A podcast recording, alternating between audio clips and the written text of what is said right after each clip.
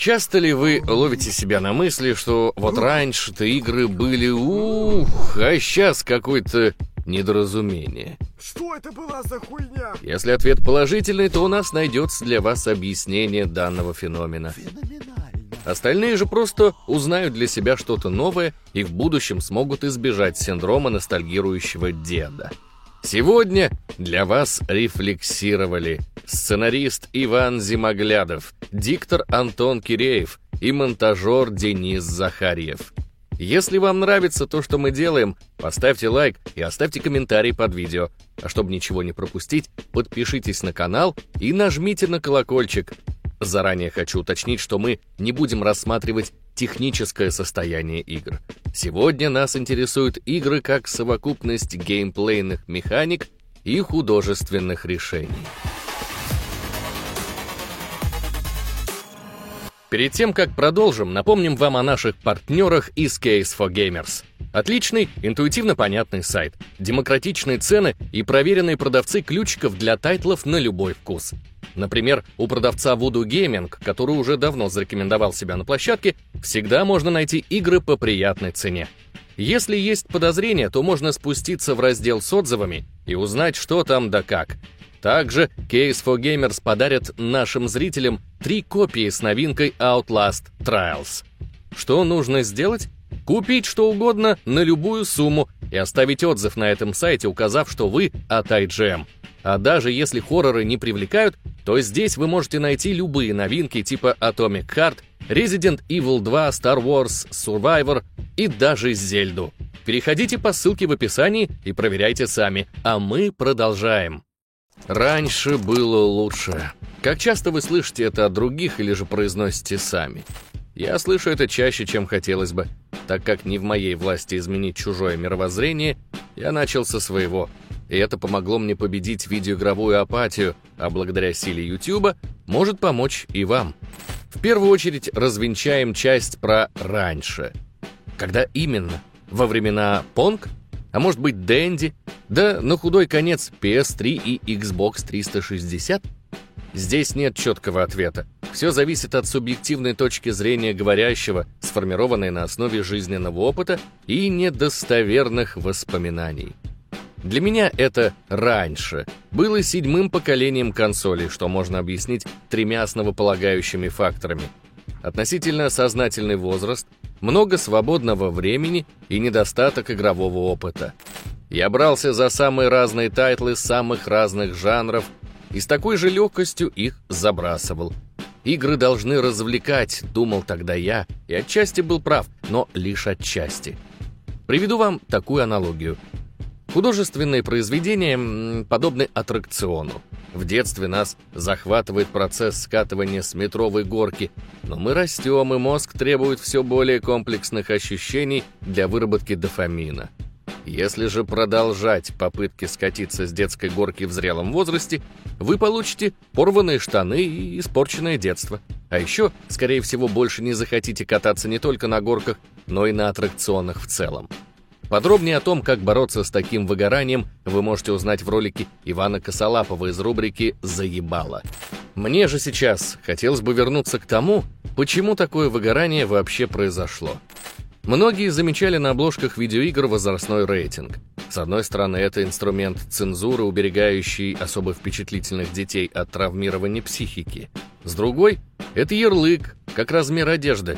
Вы же не станете пытаться влезть в пиджак на 5 размеров меньше своего. Вот и с видеоиграми также. 20-летнему вряд ли будет интересно узнать о приключениях свинки Пеппы, если это, конечно, не Алексей Шевцов. Перед записью этого видео я, для того, чтобы освежить воспоминания, посмотрел несколько серий это потрясающий мультик. В то же время десятилетка не поймет хитро закрученного сюжета Байшок, основанного на идеях Айн Рента, промышленниках, атлантах, свободе воли и саморегуляции рынка. Нет, я не сомневаюсь в умственных способностях десятилеток, но им объективно не хватит жизненного опыта и культурного бэкграунда. А без них весьма проблематично осилить несколько произведений, а затем построить между ними параллели. Видеоигры «Аттракцион», возрастной рейтинг, одежда по размеру. Смекайте, к чему я клоню. Когда мы говорим «раньше было», мы пытаемся экстраполировать свой детский восторг в прошлом на свое сознание в настоящем. При этом встречая диссонанс и задаваясь вопросом, почему раньше меня это радовало, а сейчас нет. Простейшим объяснением оказывается то самое «раньше было», но это когнитивное искажение, а точнее розовая ретроспекция. Однозначного объяснения этого феномена нет ввиду малоизученности мозга, но наиболее правдоподобной кажется теория, согласно которой мозг архивирует воспоминания, сжимая их до тех пор, пока не останутся только самые яркие части. В то же время все нюансы, как плохие, так и хорошие, откладываются где-то в подсознании или стираются вовсе. Получается, что в некоторых случаях Время и правда лечит. Жаль, что не в нашем. Что же касается «лучше». А можем ли мы вообще непредвзято оценить игру как комплексное произведение? Можем, но обычно все сводится к сравнению отдельных элементов, например, как это было с «Мафией 2» и «3». Третья часть стала дебютным проектом еще зеленой студии Hangar 13, да и делали ее каких-то жалких два года то же время «Мафию 2» делали в некотором смысле ветеран игровой индустрии, потратив на это почти 8 лет. Наступил 2016 «Мафия 3» вышла в не самом презентабельном виде, и ее смешали с грязью. Теперь стекло автомобиля разбивается не от двух выстрелов, а от четырех-пяти. Не получается затеять драку с прохожими, а на простреленной шине не остается входного отверстия. Все ясно. На игре можно ставить крест, будто бы ничего хорошего в ней не было. А как же великолепно воссозданный Новый Орлеан 70-х? Прошу прощения, но Empire Bay и Lost Haven были пустыми и безжизненными декорациями, позволяющими растянуть геймплей за счет постоянных поездок между точками. Убить его! Не спешите казнить рассказчика. Я не говорю, что город в первых двух частях плох. Он весьма аутентичный и приятный глазу, но все же какой-то пустой. Сами авторы говорили об этом, когда представляли постмортем проекта на GDC 2012. Город Empire Bay начали делать еще тогда, когда практически не было игровых механик. Да и работали дизайнеры отдельно от программистов, из-за чего невозможно было протестировать локации, пока не стало слишком поздно. В последний год разработки команду level -дизайнеров и аниматоров наполнили новым персоналом, помогавшим раскидать сюжет по карте. Ярик Колор охарактеризовал итог следующими словами. Фокус был на истории и визуале, лишь затем вносили геймплей. На графиках вы можете заметить, что большую часть игрового процесса занимали поездки и кат-сцены. Геймплею же досталось меньше всего места. Сейчас мало кто вспомнит, что в год выхода фанаты первой части смешивали сиквел с грязью за плохую оптимизацию, малую вариативность, смещение акцента в сторону постановки и уход от геймплея. А что было потом? Потом вышла «Мафия 3», и история повторилась. За минувшие шесть лет «Мафия 2» успела обзавестись фанбазой и осторожно шагнуть в раздел классики. Так что третья часть была воспринята в штыки. Сюжет подавался куда размереннее, техническое состояние оставляло желать лучшего, а геймплей соответствовал трендам, требуя от игрока заниматься репетативным гриндом. Многие запомнили трешку именно такой. Но неужели в ней было только плохое? А как же псевдодокументальная подача сюжета в формате закадровых интервью и судебных процессов? Разве это не оригинальное решение, заменяющее так всеми нелюбимые записки с лором? А похорошевшая физика автомобилей, бросающая вызов расслабившимся игрокам? Тот же репетативный геймплей с зачисткой аванпостов кому-то пришелся по душе. Прошло 7 лет, и вот опять. Рейтинг трешки на метакритике ушел из зоны мусора в сторону крепкого «похвально». Отчего-то мне кажется, что выход четвертой части повторит судьбу серии. Он будет не таким, как прошлые части, технически недоработанным, и кто-то обязательно скажет, что третья была лучше. По факту-то все три игры получились по-своему замечательными. Но, увы, многие это признали много позже. Все вышесказанное является моим мнением и не обязано совпадать с вашим. Это не значит, что кто-то из нас не прав. Просто мы по-разному смотрим на вещи. Но довольно о мафии, все-таки тема у ролика другая. Если хотите увидеть полноценный рассказ об истории серии «Мафия», напишите об этом в комментарии. А теперь подведем итоги. Раньше не было лучше, потому что понимание «раньше» субъективно, впрочем, как и «лучше». В настоящее время выходят потрясающие игры, которым искренне радуются юные геймеры, подобно тому, как мы радовались в свое время. Так давайте перестанем быть теми ворчливыми взрослыми, которых сами не любили в детстве, и дадим другим возможность наслаждаться их опытом. К слову об опыте. Для тех, кто любит эксклюзивный контент, у нас есть Boosty, где мы рассказываем об играх без цензуры всего за 100 рублей в месяц. Благодаря вашей поддержке там уже более 5000 подписчиков. Большая цифра, которую мы обязательно отметим выпуском 10-часового обзора Far Cry 6. А чтобы не пропустить выход такого ролика, жмите колокольчик. Ну а по QR-коду и ссылке в описании вас ждет целая куча эксклюзивного контента. Ладно, допустим, что мы развенчали заблуждение и перестали страдать синдромом утенка. Но дальше-то что? Приступить к чему-то новому проще не стало. Расскажу о своем опыте. Есть у меня необъяснимая любовь к современным изометрическим РПГ. Fallout, Planescape и прочая классика прошли мимо меня. А вот Divinity Original Sin и Atom RPG я проходил в захлеб. Наступает 2018, у Original Sin выходит сиквел. Слюна течет, руки трясутся, я покупаю игру на старте и... Она лежит до начала пандемии 2020 -го. Как же так получилось? Пометуя, сколько часов от меня потребовала прошлая часть, какие просторные локации полотна текста я прошагал, меня обуял страх перед неизведанным. Поэтому я постоянно находил предлог и откладывал прохождение. Звучит как надуманная проблема, но пообщавшись с людьми, я понял, что мой недуг вовсе не уникален. Осталось найти его причину и назначить лечение. И что вы поняли? Ничего. Просто забавно смотреть, как он моргает. Причина оказалась до обидного банальна. Во всем снова виноват мозг, а точнее стремление к оптимизации всего и вся. Кстати, этот же механизм ответственен за формирование стереотипов. Столкнувшись с чем-либо, мы получаем опыт, который будет использоваться, когда мы попадем в схожую ситуацию. Это происходит на уровне рефлексов, так что зачастую мы даже не задумываемся о происходящем. А стоило бы. Дело в чем?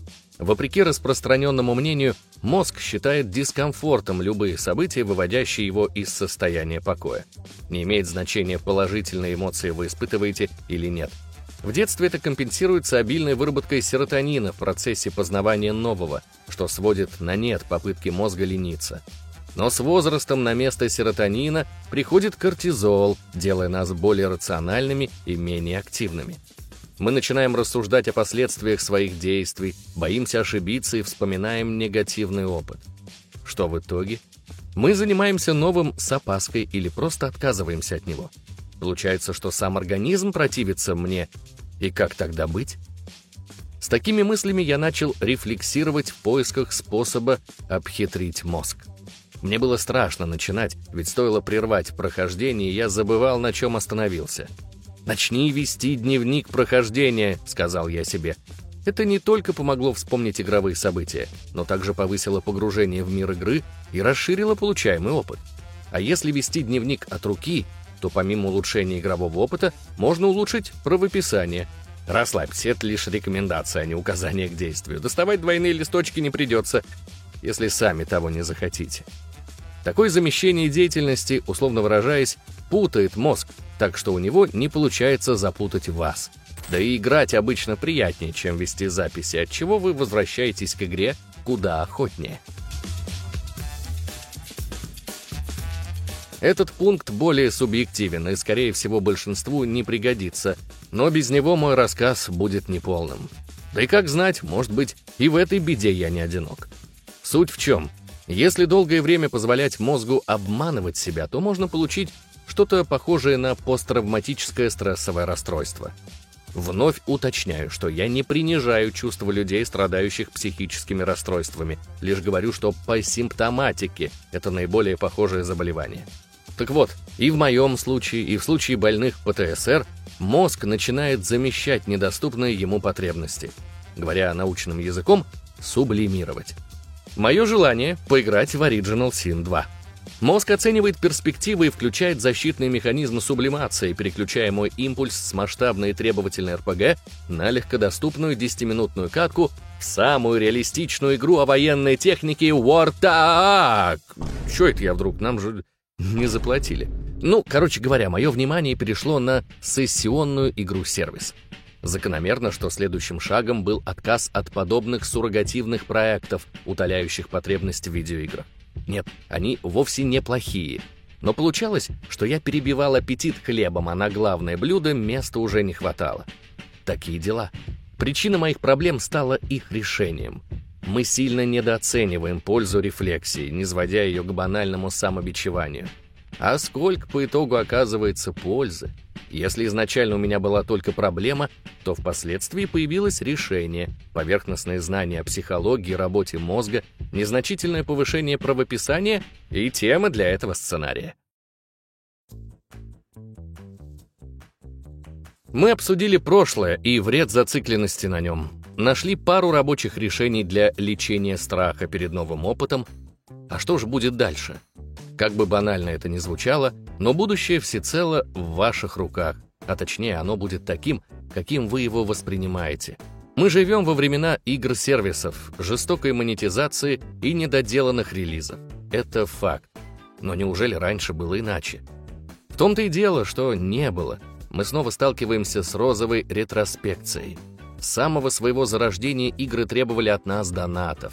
Сперва это были жетоны и монеты в игровых автоматах, что в переводе на текущий курс составляет от 2 долларов и выше.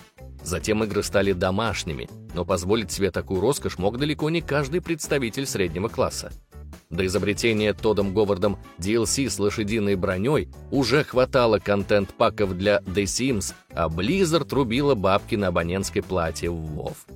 Изменился формат доставки контента и способ его оплаты. Они стали доступнее, но по своей сути остались верны корням. Эти вещи не изменить ни мне, ни вам. Но, как я говорил в начале ролика, так как не в моей власти изменить чужое мировоззрение, я начал со своего. Изменить свой взгляд на вещи — первый шаг к получению нового игрового опыта. Вновь приведу примеры своей жизни — Последней частью приключений ребят в капюшонах для меня стала третья. Я пропустил Rogue, Black Flag, Unity, Syndicate и Origins. Во-первых, на момент их выхода я был без консоли восьмого поколения. Во-вторых, достиг возраста, когда финансовая независимость от родителей стала приоритетнее игры в новинки. В-третьих, меня не заинтересовал ни один из показанных сеттингов.